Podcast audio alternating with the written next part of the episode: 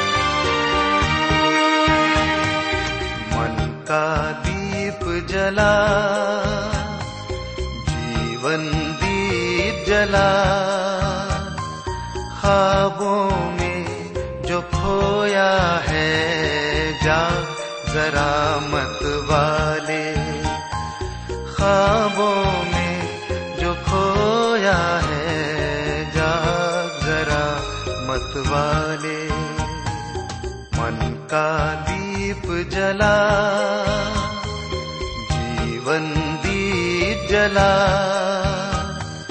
ख्वाबों में जो खोया है, जा जरा मत वाले। ख्वाबों में जो खोया है, जा जरा मत वाले। प्रिय मित्र प्रभु के पवित्र और मधुर नाम में आप सबको मेरा नमस्कार। मैं आशा करता हूँ कि आप सब परमेश्वर की दया से कुशल पूर्वक हैं और आज फिर से परमेश्वर के वचन में से सुनने और सीखने के लिए तैयार बैठे हैं। मैं आप सभी श्रोता मित्रों का इस कार्यक्रम में स्वागत करता हूँ और अपने उन सभी नए मित्रों का भी जो पहली बार हमारे इस कार्यक्रम को सुन रहे हैं। मैं आपकी जानकारी के लिए बता दूँ कि हम इन दिनों बाइबल में से नीति वचन नामक पुस्तक का अध्ययन कर रहे हैं। और इस वचन के द्वारा हमने अभी तक बहुत ही महत्वपूर्ण और कीमती बातों को अपने जीवन में सीखा है। आज हम अपने अध्ययन में आगे बढ़ेंगे, लेकिन इससे पहले आइए हम सब प्रार्थना करें, ताकि परमेश्वर आज के वचन के द्वारा भी हम सबको आशीष दे। हे हमारे जीवित और सामर्थ्य पिता परमेश्वर, हम आपको धन्यवाद देते हैं आज के सुंदर समय के लिए, जिसे आपने हम सबके जीवन में दिया है, ताकि हम आपके जीत वचन का अध्ययन करें। आज जब हम आपके वचन में से सीखना चाहते हैं, हमारी प्रार्थना है कि आप प्रत्येक श्रोता भाई बहनों को, जो आपके वचन को सुनने के लिए रेडियो के सम्मुख बैठे हैं, आप उन्हें अपनी बुद्धि, ज्ञान और समझ प्रदान करें, ताकि हर एक जो आपके वचन को सुनता है, उसे समझ सके, अपने जीवन में ग्रहण कर सके। यदि उनके जीवन में किसी प्रकार की बुराइयाँ हैं, त्रुटियाँ हैं, या कुछ ऐसी गंदी आदतें हैं वे उससे छुटकारा प्राप्त करें। हमारी विनती उन भाई बहनों के लिए है, जो अपने जीवन से निराश हैं, जो अपने जीवन में दुखी हैं, बीमार अवस्था में हैं। उनकी आशा खत्म हो गई है। परिवार टूट चुके हैं, बच्चे छोड़ चुके हैं, और किसी न किसी रूप में निराश और हताश हैं। पिताजी, आप उन्हें अपने शांति और आनंद प्रदान कीजिए। उन्हें चंगाई दीजिए ताकि वे जानने पाए कि आप उनसे प्रेम करते हैं। आप उनका ख्याल रखते हैं, क्योंकि आप उनके सृष्टि करता है। आप चाहते हैं कि हर एक मनुष्य आपकी निकटता में रहे। पिताजी, आज की इस घड़ी हम सबके साथ होइए। प्रार्थना यीशु के नाम से मांगते हैं। आमीन। मित्रों, आप मेरे साथ नीति वचन की पुस्तक को निकाल लीजिए और उसके 22 अध्याय से हम अध्ययन आरंभ करेंगे। नीति वचन 22 अध्याय, उसका चौदह पद। लिखा है पराय स्त्रियों का मुँह गहरा गढ़ा है, जिससे यह क्रोधित होता है, वही उसमें गिरता है। मेरे मित्रों, जिससे परमेश्वर क्रोधित होता है, वही मनुष्य उस तरीके के पाप में घिरता है। यदि आप परमेश्वर की निकटता में बने रहेंगे तो निश्चय ही आप परमेश्वर की आशीष को प्राप्त करेंगे। आगे हम पढ़ते हैं नीति वचन, बाईस के पंद्रह पद में। लड़के के मन में मूर्ता की गांठ बंधी रहती है, परंतु अनुशासन की छड़ी के द्वारा वह खोलकर उससे दूर की जाती है। बच्चों के पालन पोषण की शिक्षा को दोहराने का अर्थ है कि उस पर अधिक ध्यान दिया जाए। बच्चों को अनुशासन की आवश्यकता है। उचित अनुशासन बच्चों को रिस नहीं दिलाएगा। अनुशासन का अर्थ क्रोध करके पिटाई करना नहीं है। उचित अनुशासन के द्वारा बच्चा मूर्खता करना छोड़ देगा और माता पिता की आज्ञाओं का पालन करेगा। नीति वचन बाईस उसके अट्ठाईस पद में लिखा है जो सीमा तेरे पुरखाओं ने बांधी हो, उस पुरानी सीमा को न बढ़ाना। मेरे प्रियो, परमेश्वर इसराइल के वंशजों को मिस्र से निकाल कर लाया और उन्हें अपना देश दिया। हम भूल जाते हैं कि उसने प्रत्येक गोत्र को अलग अलग स्थान दिया और प्रत्येक गोत्र के हर एक कुछ को उपयुक्त भूभाग भी दिया। उन्हें अपनी अपनी भूमि को पत्थरों को लगाकर विभाजित करना था। मेरी भूमि के एक कोने में एक बड़ा पत्थर लगा है और दूसरे सिरे में भी एक बड़ा पत्थर है। उसके आरंभ और अंत की पहचान होती है। इसका अर्थ है कि मैं अपनी सीमा में ही रहूँ। भूमि के इन चिन्हों के संबंध में परमेश्वर ने उन्हें विशेष निर्देश दिए थे। व्यवस्था विवरण की पुस्तक 19 अध्याय उसके 14 पद में लिखा है। जो देश तेरा परमेश्वर यह तुझको देता है, उसका जो भाग तुझे मिलेगा, उसमें किसी की सीमा जिसे प्राचीन लोगों ने ठहराया हो न हटाना। ये चिन्ह पीढ़ी से पीढ़ी तक चलते थे और अति महत्वपूर्ण भी थे।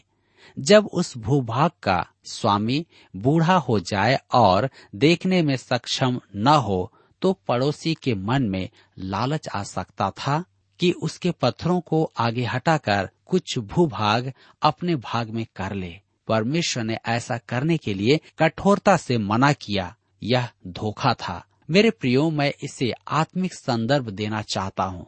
आप सोचेंगे कि मैं असंगत बात करता हूँ, परंतु आप मेरा विश्वास करें कि आज विश्वास के चिन्ह हटा दिए गए हैं। उन्हें हटाने वाले स्वतंत्र विचार या आज का चलन है। ऐसे लोग कहते हैं, प्रेरित पौलुस के समय की शिक्षा अब पुरानी हो गई है। अब वह व्यवहार योग्य नहीं है। हमने देखा है कि धर्म शास्त्र प्रेरित वचन नहीं है। हम इस विचार का त्याग कर सकते हैं। हम प्रभु यीशु के ईश्वर होने के विचार को भी अस्वीकार कर सकते हैं। मसीही विश्वास की पहचान करवाने वाली ये शिक्षाएँ अनेक कलिसियाओं में आधुनिकरण के कारण भुलाई जा रही है और भुलाई जा चुकी है। अब मैं यह कहना चाहता हूँ कि हमें आगे बढ़कर इन पहचान चिन्हों को हटाने की अपेक्षा हमें पीछे लौटना चाहिए और प्राचीन विश्वास के चिन्हों को अपनाना चाहिए। इन्हीं प्राचीन नैतिक मूल्यों, आत्मिक सत्यों के कारण, बाइबल के कारण हमारा देश महान कहलाता था। आज हम केवल सामाजिक और मनोवैज्ञानिक समाधान को ढूंढ रहे हैं और देख रहे हैं। मेरे मित्रों, अध्याय के अंत में परिश्रमी मनुष्य की सराहना की गई है। नीति वचन बाईस अध्याय के उन्तीस पद में लिखा है, यदि तू ऐसा पुरुष देखे जो काम काज में निपुण हो तो वह राजाओं के सम्मुख खड़ा होगा, छोटे लोगों के सम्मुख नहीं। जी हाँ परमेश्वर कहता है कि वह परिश्रमी मनुष्य को प्रतिफल देना चाहता है। आपको स्मरण होगा कि प्रभु यीशु ने अनंत काल के लिए अपनी सराहना के शब्द कहे थे। मती रची सुसमाचार पच्चीस अध्याय के इक्कीस पद में, धन्य हे अच्छे और विश्वास योग्य दास, तू थोड़े में विश्वास योग्य रहा। मैं तुझे बहुत वस्तुओं का अधिकारी ठहराऊँगा। उसकी प्रशंसा पाना आपके कर्मों पर आधारित नहीं होगा, या कितनों को गवाही दी, या आपके परिश्रम पर, परंतु उसके दिए गए काम में आप कितने विश्वास योग्य रहे हैं, उसके अनुसार से आपको मिलेगा। उसने आपको माँ या बाप, माता या पिता बनाया, या घर का एक छोटा बच्चा बनाया। मूसा की माता ने माँ के उत्तरदायित्व में विश्वास योग्यता दिखाई। और धर्मशास्त्र में उसका नाम आज अमर हो गया। विश्वास योग्य सेवक का प्रतिफल महान है। रोमियो की पत्री बारह अध्याय उसके दस से ग्यारह पद में हम देखते हैं। पॉलुस कहता है, भाईचारे के प्रेम से एक दूसरे से स्नेह रखो। परस्पर आदर करने में एक दूसरे से बढ़ चलो। प्रयत्न करने में आलसी न हो। अत्यधिक उन्माद में भरे रहो। प्रभु की सेवा करते रहो। यह सब परमेश्वर का विश्वास योग्य होना है और हमें ऐसा ही बनना है। मेरे मित्रों, हम देखते हैं कि हमारा युवक काफ़ी समय से बुद्धि की पाठशाला में है। मेरे विचार में शीघ्र ही दीक्षांत समारोह होने वाला है। मित्रों, यहाँ पर अध्याय 22 समाप्त हो गया है और अब हम अध्याय 23 में आगे बढ़ते हैं। 23 अध्याय के एक से तीन पद में लिखा है जब तू किसी हाकिम के संग भोजन करने को बैठे, तब इस बात को मन लगाकर सोचना कि मेरे सामने कौन है। और यदि तू अधिक खाने वाला हो तो थोड़ा खाकर भूखा उठ जाना। उसकी स्वादिष्ट भोजन वस्तुओं की लालसा न करना, क्योंकि वह धोखे का भोजन है। साधारण भाषा में हम कह सकते हैं कि कहीं दावत पर जाओ तो पेटू न बनो। विशेष करके जहाँ स्वादिष्ट भोजन हो, उचित होगा कि थोड़ा हम भूखे ही रहें। दूसरे शब्दों में, हर काम में संयम रखें। खाना खाने में भी शिष्टाचार और आत्म संयम रखें। आज कहा जाता है कि कुछ लोग भूख के कारण नहीं, मानसिक तनाव के कारण खाना खाते हैं। हमें तनाव रहित होकर आवश्यकता के अनुसार ही भोजन करना चाहिए। नीति वचन तेईस, उसके चार और पाँच पद में लिखा है, धनी होने के लिए परिश्रम न करना, अपनी समझ का भरोसा छोड़ना, क्या तू अपनी दृष्टि उस वस्तु पर लगाएगा जो है ही नहीं? वह उका पक्षी के समान पंख लगाकर निस्संदेह आकाश की ओर उड़ जाता है। कहने का अर्थ है कि धनवान होने में कोई बुराई नहीं है। धनवान होने के लिए परिश्रम करने में कोई बुराई भी नहीं है। परंतु उसे जीवन का लक्ष्य न बनाए। धन आपके जीवन का लक्ष्य न हो। कुछ लोगों के लिए पैसा ईश्वर है, वे उसकी लालसा करते हैं, उसके भूखे होते हैं। परमेश्वर की संतान के लिए यह अनुचित है। वचन में बताया गया है कि पहले उसके राज्य और धर्म की खोज करो तो ये सारी वस्तुएँ भी तुम्हें मिल जाएँगी। फिर क्यों धन के पीछे आप भागते हैं? मेरे प्रियो, एक धनवान मनुष्य ने मुझसे कहा, मैं पैसे के लिए पैसा नहीं कमाता हूँ, मैं पैसे उसके उपयोग के लिए कमाता हूँ। पहले तो मैं पैसा इसलिए कमाता था कि उससे मेरे लिए कुछ हो, परंतु अब मैं पैसा इसलिए कमाता हूँ कि उससे परमेश्वर के लिए कुछ हो। मनुष्य के धनवान होने में कोई बुराई नहीं है। पैसे के लिए मन में वशीभूत करने वाली इच्छा उत्पन्न होना बुरा है। यह लालच है और मूर्ति पूजा है। कुछ लोग मूर्तियों की पूजा नहीं करते हैं, परंतु वे जीवन पर्यंत पैसे की उपासना करते हैं। सुबह उठते साथ पैसे की लालसा करते हैं। मैंने अपने जीवन में एक समय यह भी देखा है कि मनुष्य दलाल बाज़ार में ऐसी नियमितता एवं निष्ठा से आते हैं। जैसे निष्ठा से विश्वासी आराधना में भी नहीं आते। मैंने वहाँ एक विश्वासी से पूछा कि वह रविवार आराधनाओं में दिखाई नहीं देता है। तो उसने भागते भागते कहा कि उसकी तबीयत ठीक नहीं रहती। बड़ी विचित्र बात है कि रविवार को परमेश्वर की आराधना के लिए उसका स्वास्थ्य अच्छा नहीं रहता। परंतु सोमवार की सुबह दलाल बाज़ार जाने के लिए वह पूर्ण रूप से स्वस्थ रहता है। यही लालच है। नीति वचन इसी की चर्चा कर रहा है। यह झूठा ईश्वर है और उकाब की नाई कभी भी उड़ जाएगा। नीति वचन तेईस, उसके छह से आठ पद में लिखा है, जो डाह से देखता है, उसकी रोटी न खाना और न उसकी स्वादिष्ट भोजन वस्तुओं की लालसा करना, क्योंकि जैसा वह अपने मन में विचार करता है, वैसा वह आप है। वह तुझ से कहता है तो खा, पी। परंतु उसका मन तुझ से लगा नहीं। जो कौर तूने खाया हो, उसे उगलना पड़ेगा, और तू अपनी मीठी बातों का फल खोएगा। युवक के लिए और विशेष करके युवा प्रचारक और सेवकों के लिए यह एक अच्छा परामर्श है। मुझे अनेक बाइबल सभा के प्रचारकों ने यह कहकर चिताया है, आपको ऐसे ऐसे व्यक्तियों द्वारा भोज पर बुलाया जाएगा परंतु आपको बड़ी सावधानी से उनसे बातें करनी होगी, क्योंकि वे नाम बिगाड़ने वाले हैं। वे आपसे प्रश्न पूछेंगे और बाद में आपके उत्तर आप ही के विरुद्ध काम में लेंगे। मेरा यह स्वभाव है कि जब मैं तनाव रहित मित्रों के साथ भोजन करता हूँ, तब मैं कुछ भी कह देता हूँ, जिसका अर्थ गलत लगाया जाता है या लगाया जा सकता है। मेरे मित्रों, बात पुरानी नहीं है। एक दंपति ने मेरे मित्र के विषय कही गई बातों को बतंगड़ बनवा दिया। वह मेरा अति प्रिय मित्र था, इसलिए मैंने हास्य भाव में कुछ कह दिया था। हम दोनों एक साथ फुटबॉल खेलते थे। वह मसीह में मेरा भाई है। उसने मुझसे पूछा, आप मेरे बारे में क्या कहते हैं? या आप मेरे बारे में क्या कहते फिर रहे हैं? मैंने उसे बताया तो वह हंसने लगा। उसने कहा, उन्होंने आपकी बात को लेकर घुमा दिया। उसने मुझे यह भी बताया कि वह उनसे भेंट करने गया था और वह भी मेरे बारे में कुछ कहकर आया है, जो मुझ तक दूसरे रूप में पहुँचने वाली होगी। यह नीति वचन लिखते समय सुलेमान के मन में ऐसे ही लोगों का विचार था, जो डाह से देखता है उसकी रोटी ना खाना। अतः भोज में निमंत्रित किए जाने पर ध्यान रखें कि किसके साथ आप भोजन कर रहे हैं। वे जैसे दिखाई देते हैं, वैसे मैत्रीपूर्ण नहीं होंगे। नीति वचन तेईस के दस पद में लिखा है, पुरानी सीमाओं को न बढ़ाना और न अनाथों के खेत में घुसना। यहाँ फिर से पुराने चिन्हों का विवरण है। यदि आप विश्वास से टल गए हैं तो अपनी संतान को अपना यह अवगुण न सिखाएँ। क्योंकि वे इसके लिए भुगतेंगे।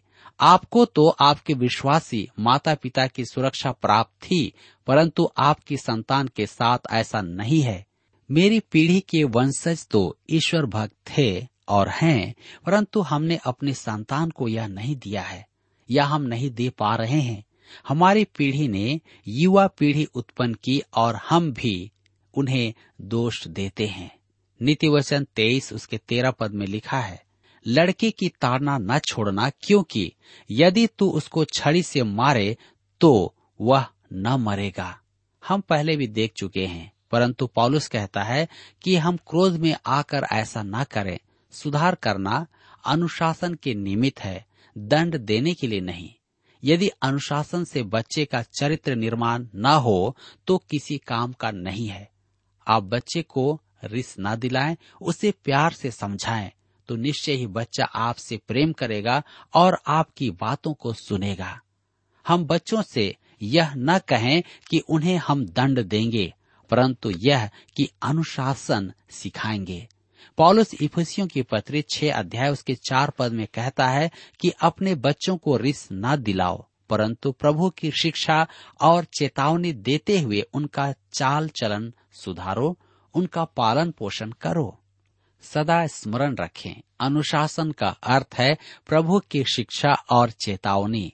यह अत्यधिक महत्वपूर्ण है। नीति वचन तेईस उसके उन्नीस से इक्कीस पद में हम पढ़ते हैं। हे मेरे पुत्र, तू सुनकर बुद्धिमान हो और अपना मन सुमार्ग में सीधा चला। दाक मधु के पीने वालों में न होना, न मांस के अधिक खाने वालों की संगति करना, क्योंकि पियक्कड़ और पेटू अपना भाग खोते हैं और पिनक वाले को चिथड़े पहनने पड़ते हैं। युवकों अपनी संगति से आप सावधान हो जाएँ।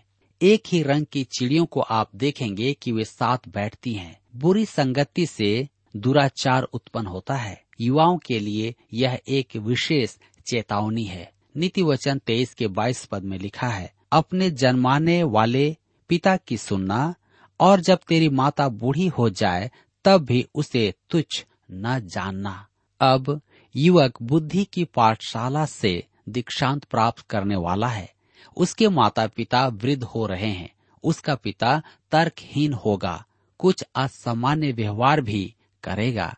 परंतु फिर भी उसके माता पिता में उससे अधिक समझ है। आप यदि अफशलोम से बात करने का सौभाग्य प्राप्त करते तो आप इसका उदाहरण सुन पाते। वह निश्चय ही आपसे कहता कि उसके पिता में उससे अधिक बुद्धि थी। वह सोचता था कि वह अपने पिता दाऊद से विद्रोह करके विजयी होगा। परंतु दाऊद युद्ध का विशेषज्ञ था। उसने युद्ध करके भारी गलती की। उसे यरूशलेम से बाहर नहीं आना था, क्योंकि दाऊद को युद्ध क्षेत्र का संपूर्ण ज्ञान था। उस युवक के लिए वह प्राण नाशक था। नीति वचन तेईस उसके तेईस में लिखा है, सच्चाई को मोल लेना बेचना नहीं और बुद्धि और शिक्षा और समझ को भी मोल लेना। हमें पैसा देकर सत्य को खरीदना नहीं है, वह हमें बिना पैसों के मिल रहा है। यशाया की पुस्तक पचपन अध्याय उसके एक पद में लिखा है, अहो, सब प्यासे लोगों, पानी के पास आओ और जिसके पास रुपया न हो तुम आकर मोल लो और खाओ। दाक मधु और दूध बिन रुपए और बिना दाम ही आकर ले लो। जी हाँ परमेश्वर की संतान के लिए यह सब प्रभु यीशु में है। वह सत्य है, ज्ञान है और समझ है। एक ज्ञानवान फरीसी शाउल जो पौलुस कहलाया, इसके बारे में कुरंत की कलिसिया को लिखता है। पहला कुरुंथियों की पत्री एक अध्याय उसके तीस पद में। उसी की ओर से तुम मसीह यीशु में हो, जो परमेश्वर की ओर से हमारे लिए ज्ञान ठहरा, अर्थात धर्म और पवित्रता और छुटकारा। नीति वचन तेईस उसके छब्बीस पद में लिखा है, हे मेरे पुत्र, अपना मन मेरी ओर लगा और तेरी दृष्टि मेरे चाल चलन पर लगी रहे। अब कोई कहेगा, मैं तो सोचता था कि परमेश्वर को हमारे पुराने मैले मन नहीं चाहिए। यह सच है, वह उसके लिए किसी काम का नहीं है। परंतु जब वह कहता है कि, हे मेरे पुत्र, अपना मन मेरी ओर लगा, तब वह किसी उद्धार से रहित मनुष्य से नहीं, अपने पुत्र से कह रहा है। वह उस मनुष्य से कह रहा है जिसे उसने नया मन, नया जीवन दिया है, जो नया जन्म पा चुका है और जिसके पास नया मन है। वह उससे कहता है मैं चाहता हूँ कि तू मेरे पास आए। मैं चाहता हूँ कि तू मेरे अधीन हो जाए। यदि तू मुझसे प्रेम करता है तो मेरी आज्ञाओं को मान। जी हाँ मेरे प्रेम मित्र, यदि आप परमेश्वर से प्रेम करते हैं तो निश्चय ही आप उसकी आज्ञाओं को मानेंगे और उसके अनुसार चलेंगे। नीति वचन तेईस के सताइस पद में लिखा है, विष्या गहरा गढ़ा ठहरती है और पराय स्त्री सक्रे कुएँ के समान है। अब यदि आप न माने कि पराई स्त्री वेश्या है तो यहाँ दोनों को एक ही कहा गया है। नीति वचन तेईस के अट्ठाईस पद में लिखा है, वह डाकू के समान घात लगाती है और बहुत से मनुष्यों को विश्वासघाती कर देती है। पुराने नियम में दो पुरुषों का जीवन इसका उदाहरण है। उत्पत्ति में यहूदा की दुखद कहानी और दूसरा है शिमसोन यदि वह आज होता तो बताता कि एक वेश्या कैसी निर्दयी होती है। वह बिना किसी संवेदना के आपको हानि पहुँचा सकती है। आज हम संसार में बीमारियों को देखते हैं, जो वेश्याओं के द्वारा ये फैल रही है, जिसको हम एड्स कहते हैं। यदि आप परमेश्वर की बातों को सुनेंगे तो इन सारी बीमारियों से बच सकते हैं। नीति वचन तेईस उसके उन्तीस से तीस पद में लिखा है, कौन कहता है हाय? कौन कहता है हाय? हाय। कौन झगड़े रगड़े में फंसता है? कौन बक बक करता है? किसके आकारण घाव होते हैं? किसकी आँखें लाल हो जाती हैं? उनकी जो दाख मधु देर तक पीते हैं और जो मसाला मिला हुआ दाख मधु ढूँढने को जाते हैं। यहाँ फिर शराब के विरुद्ध चेतावनी है। हमने मदिरा और पराय स्त्री के विरुद्ध अनेक चेतावनियाँ देखी हैं। शराब का परिणाम बहुत बुरा है। स्त्री का परिणाम बहुत बुरा है। नीति वचन तेईस उसके बत्तीस से पैंतीस पद में हम पढ़ते हैं। क्योंकि अंत में वह सर्प के समान डसता है और करेत के समान काटता है, तू विचित्र वस्तुएँ देखेगा और उल्टी सीधी बातें बकता रहेगा। तू समुद्र के बीच लेटने वाले या मस्तूल के सिरे पर सोने वाले के समान रहेगा। तू कहेगा कि मैंने मार तो खाई, परंतु दुखित न हुआ। मैं पिट तो गया, परंतु मुझे कुछ सुधी न थी। मैं होश में कब आऊँ? मैं तो फिर मदिरा ढूंढूँगा। मेरे मित्र, शराब के कुप्रभाव का कैसा चित्रण यहाँ पर हमें दिया गया है। कि एक व्यक्ति न केवल अपने आप को बर्बाद कर रहा है, परंतु वह अपने परिवार को, अपने समाज को भी बर्बाद कर रहा है। आज परमेश्वर चाहता है कि हम इन सारी बुराइयों से बाहर निकल जाएँ। मैं एक व्यक्ति को जानता हूँ जो इस प्रकार शराब का आदि है। उसके परिवार, उसके लोग बहुत चिंतित हैं। वह अपनी पत्नी को मारता है। अपने बच्चों को मारता है और उनकी आर्थिक स्थिति दयनीय है।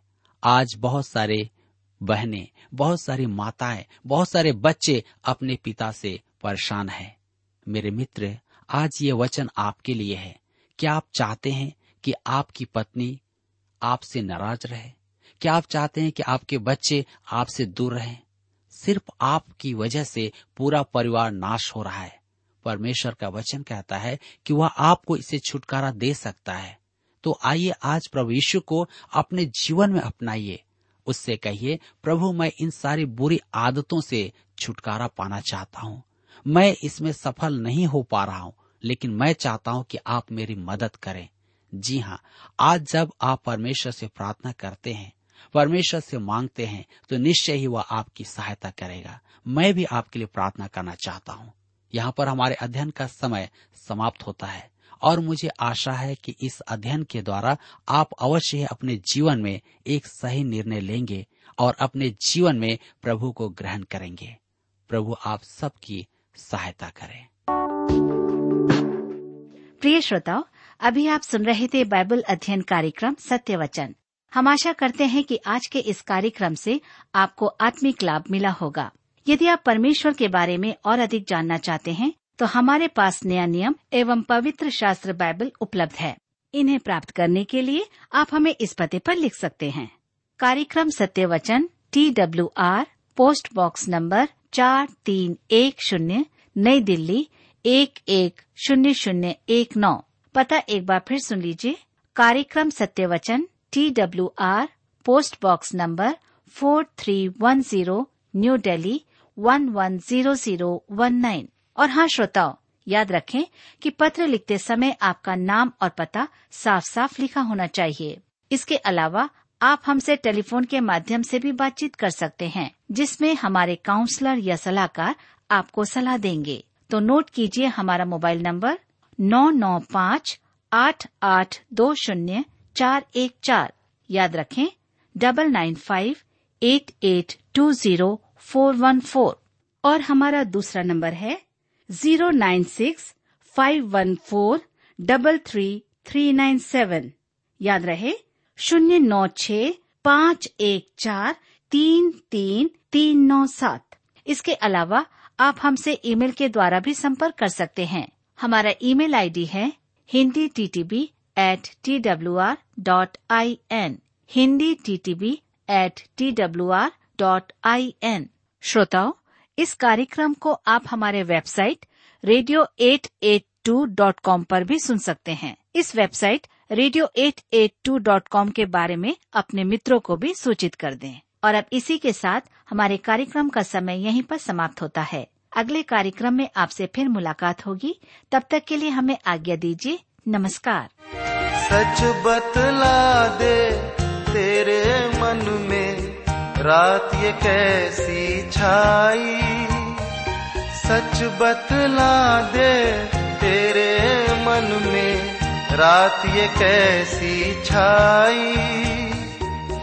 अच्छा नहीं है, देख संभल जा यीशु से है जुदाई। यीशु को अपना यीशु को अपना ख्वाबों में जो खोया है, जा जरा मत वाले।